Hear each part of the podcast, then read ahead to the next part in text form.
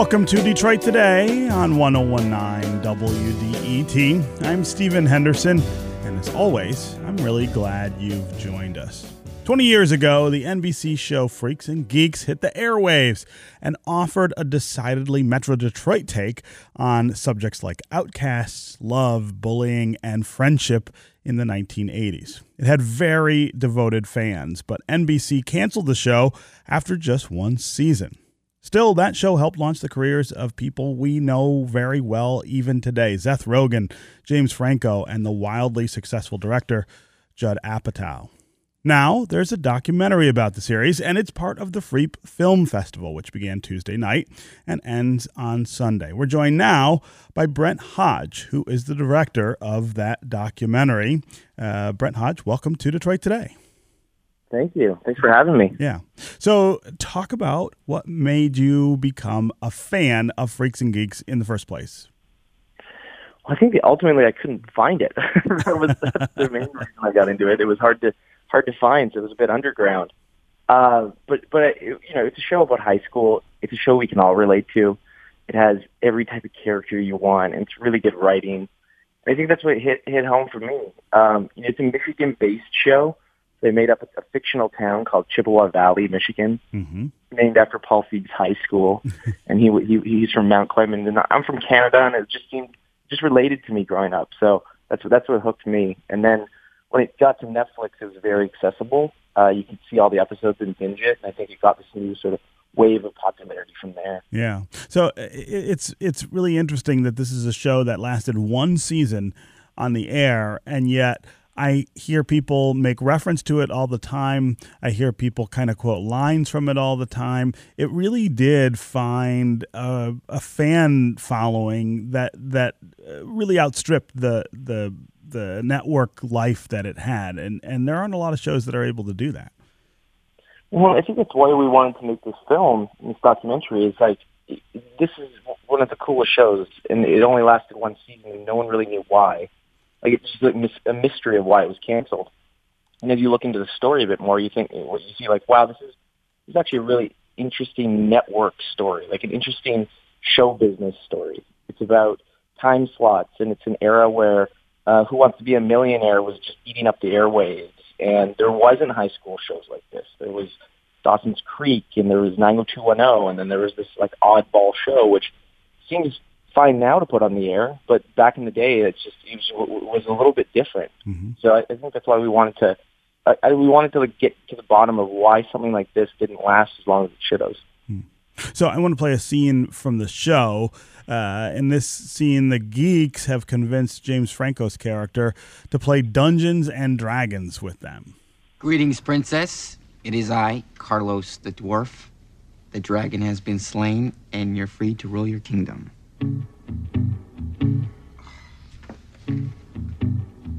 Well, congratulations, Daniel. You just finished your first Dungeons and Dragons campaign. Woo! All right. Thanks, guys. Hey, this is really fun. You guys want to do this tomorrow night? Sure. Yeah. Wow, he's cool. Yeah. Does him wanting to play with us again mean that he's turning into a geek? Or we're turning into cool guys? I don't know. I'm gonna go for us being cool guys. Yeah, I'll buy that. Yeah, definitely cool guys. Cool. cool. Uh, there's so much in that scene that I think really captures the spirit of that show, right? This idea yeah. that kids who feel like outcasts uh, sometimes can find real common ground with other kids who they think are cool. And then the question is are the cool kids becoming uncool or are the uncool becoming cool? Mm-hmm. And, you know, it's, it's, what a great clip. I'm so glad you played that. Like, you can even hear the the voices of those kids, and they're they're actually 14 years old. They were casted 14 year old kids that hadn't even gone through puberty yet. And that was very uncommon. You were, you were having 25 year old, 30 year old kids playing high school kids on TV 15, 20 years ago. And then they sort of started this new trend of actually casting age. Um, they were just groundbreaking. I mean, that's what Freaks and Geeks was and why it still lasts. It's kind of the seed which is, um, you know, launched all these careers, but also launched a type of storytelling and a type of high school storytelling you hadn't seen before. Mm-hmm. Uh, my guest is Brent Hodge. He's the director of Freaks and Geeks, the documentary, which is screening tonight at 5.30 and tomorrow at 8 p.m. as part of the Freep Film Festival. We're talking about the show Freaks and Geeks, uh, a one-season phenomenon that aired on NBC 20 years ago that has had an incredible life since the show actually aired. There are lots of people who still consider themselves fans of that show. There are lots of people who were on that show who are still with us in Hollywood and on the big screen and the little screen. Uh, people like Seth Rogen and James Franco the director Judd Apatow all uh, reach back in their roots to that show, Freaks and Geeks. If you want to join the conversation, give us a call. Tell us, did you watch that show, Freaks and Geeks, when it was airing on NBC or since then? And what makes that show great for you? How do you think it portrayed? Growing up right here in Metro Detroit. The show was set here in Metro Detroit in a fictional town that was kind of uh, familiar to all of us, I think, uh, who grew up here.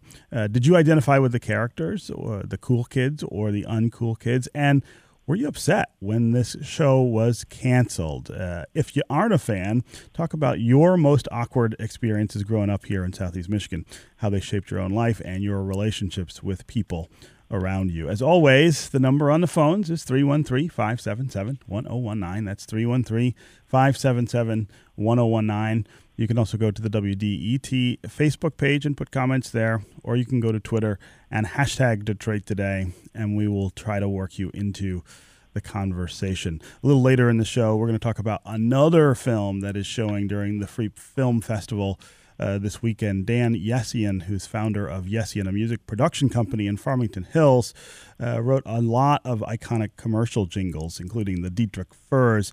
Uh, jingle, which I think anybody who grew up here in the 70s or 80s absolutely can remember. He's the subject of a documentary about uh, Armenian culture and history that is really, really interesting. Uh, we'll have him here uh, with uh, the show's uh, director soon.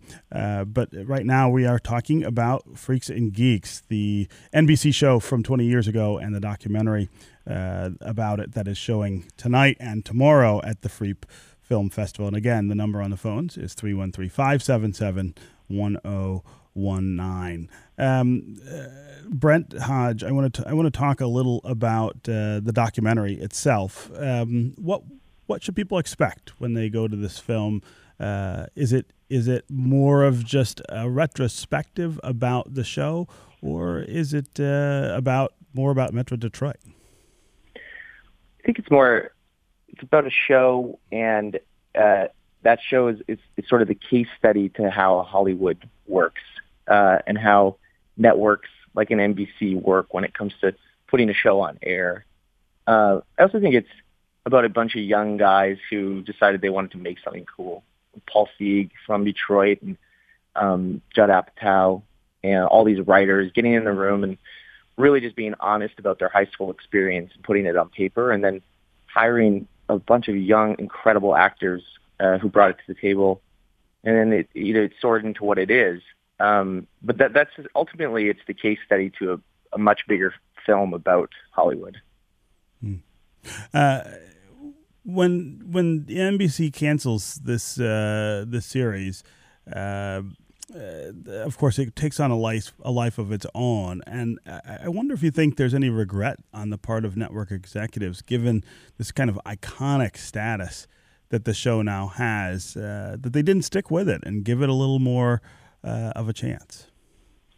I think there definitely is. I mean, there there are four execs from NBC that we interviewed that are in the film and they they even say so. There is like a, I, I think they ultimately wanted it to work as well. They they were fighting, uh, you know, against different people w- within the organization. There was a, they said it was a revolving door at NBC at the time, meaning different execs were coming in. And so when that happens, I think that they pick their favorite shows or they go with a show that's doing well. Um, yeah, the ratings is there's a section on ratings in this film, which is actually pretty shocking when you think about it.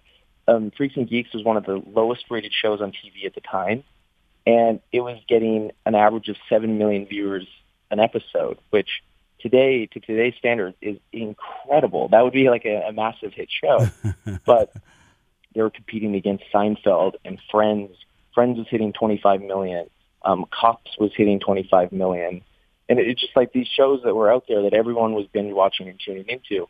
Game shows were big.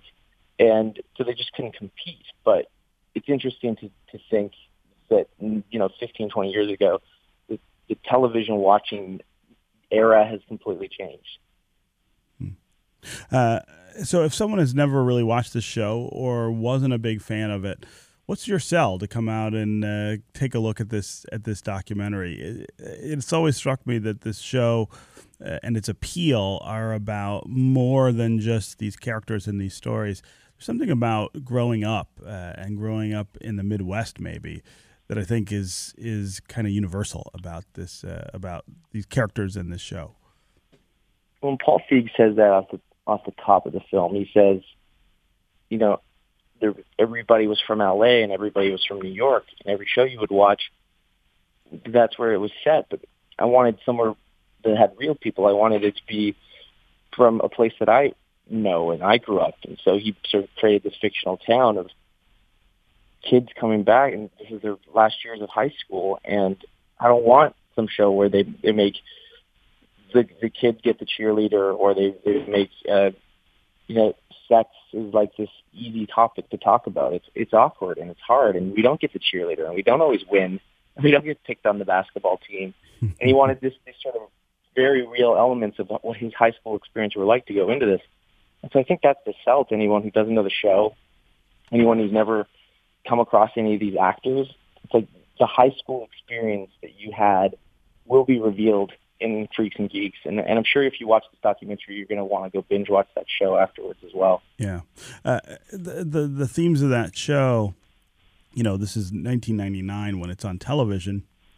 I wonder how common uh, people who are experiencing, uh, you know, that time in their lives now or more recently might find it. Uh, it is kind of a, a, timepiece in a in a way, uh, but it, there is also, I think, uh, stuff and themes in there that that people now might be able to say, mm, "That looks awfully familiar." Yeah, I think that's that's what's crazy about high school too. You, know, it's like, um, sure, there's like iPads and phones and different things that have now kind of come into circulation, and it's it's, it's still the same experience in high school. You still have a crush on a girl or a guy. You still want to have, be nervous about going to that dance. You still um, might not get picked for the basketball team. They're all the same same sort of situations happen to kids now that they did in 1999 or in 1970s when this when the show is actually set. Um, the idea of what you're going to do with your life, um, parents' pressure. I'm trying to think of every theme that you sort of hit in this film, and so I don't think those things go away. I think that's what's that's what's incredible. They just got really honest about it, and that's why it keeps lasting the test of time. The show and why it's still on Netflix and people are still watching it right now. Um, there's a lot of high school shows that go away, but like. you know, they're an experience, and you look at them now, and you're like, "Oh man, that was that looks like a cheesy '90s show." But that's not the case with Freaks and Geeks for some reason. Uh, what about the stars who were in the show? I, I've said in the segment earlier that uh, you've got you've got all of these people who appear in this show sometimes for the first time in anything in any sort of television show or movie and 20 years later uh, they are still everywhere uh, on the big screen and the little screen um, talk about the how the stars uh, who are in it kind of remember that time and look back to that that beginning on this show yeah, I mean, these actors, Seth Rogen, Jason Segel, James Franco, Linda Cardellini, Martin Starr, this is their first thing they've ever been on TV for. They were actual high, school high school kids that were casted. So unlike a 20-year-old or 25-year-old it's usually cast as a high school kid and they shave them and they make sure that they look young, these were actual kids. They they went to high school on set of Freaks and Geeks. um, you know, Samm Levine, he's 18 at the time. Um, I don't think anybody was over 20 uh, that was in the cast. And I think what's incredible is that they continue to talk about the show. So as they've gotten bigger and their careers have, have skyrocketed, they continue to reference Freaks and Geeks, either their Instagram or Twitter page, and they'll post a photo of Franco and Seth Rogen and say, "Oh, this is a great day on Freaks and Geeks," and they continue to rep it properly, which I don't know if a lot of actors do that. I think some of their first Disney or Nickelodeon shows, they might try to let the world forget that and keep going on this new brand. And I, I think with these guys, I think it was a really great experience. Um, they learned to write. You know, there's stories of Seth Rogen showing his first script of Superbad to Paul Feig and, Judd Apatow. um, you know, it's, it's, it's Judd saying, well, let's make that after this. And like, there's, you know, Judd continued to, to really foster a lot of these kids and make shows with them. Um, Jason Segel and, and forgetting Sarah Marshall. Um, you know, he'd get Seth into Anchorman and you kind of see this seed, which is Freaks and Geeks and all these different side branches that go off. And it touches a lot of different people. Like they, they continue to be in movies together or they do cameos in each other's movies. Um, they still, and same with the crew, you know, the director of photography or the sound guys or the writers, they all continue to work together. And so I think that's what also helped make it last is that there's a lot of people that um, they stayed family and they stayed friends within that community, and so they they sort of rose together with the show. Hmm. Uh, what about your conversations with Paul uh, Feig, uh, the creator of the show? He was from Southeast Michigan. Did you guys talk about Michigan at all in those conversations and how he used his experience here in Michigan to sort of shape that show? The first thing I did actually is we talked to him, and I was in Toronto, and he said, yeah, the first thing I would do if I were you is go down to Mount Clemens and just see what I'm, what, where, what, where I started writing this, what I imagined. so I drove down Mount Clemens, Michigan, and everything is there. You know, it's Chippewa Valley High School is where he went to high school. That's the opening shot of the whole film. We have a, have a, a drone shot that kind of opens up the, an aerial shot that opens up this film on a high school, and that's his high school growing up, and that's the name of the fictional town. Um, A1 good, uh, A1 Sporting Good there's also a, a, a reference to his dad's sporting goods store when he was a kid, and that's the sporting goods store in the film. He's got street names. He has everything. It's all in that town. So the influence is incredible. Um, and I know they had a, a difficult time finding Michigan Michigan streets and houses because they filmed this in L.A. Um, so you know there was a there's there's definitely a Michigan story all throughout. I think it's in the bloodline of this whole thing. Hmm. Okay, Brent Hodge, director of Freaks and Geeks, the documentary. It is screening tonight at 5:30 and tomorrow at 8 p.m. as part of the Freep Film Festival. Uh, thanks very much for being here with us at Detroit Today. Yeah, absolutely. Mm-hmm. And again, 5:30 p.m.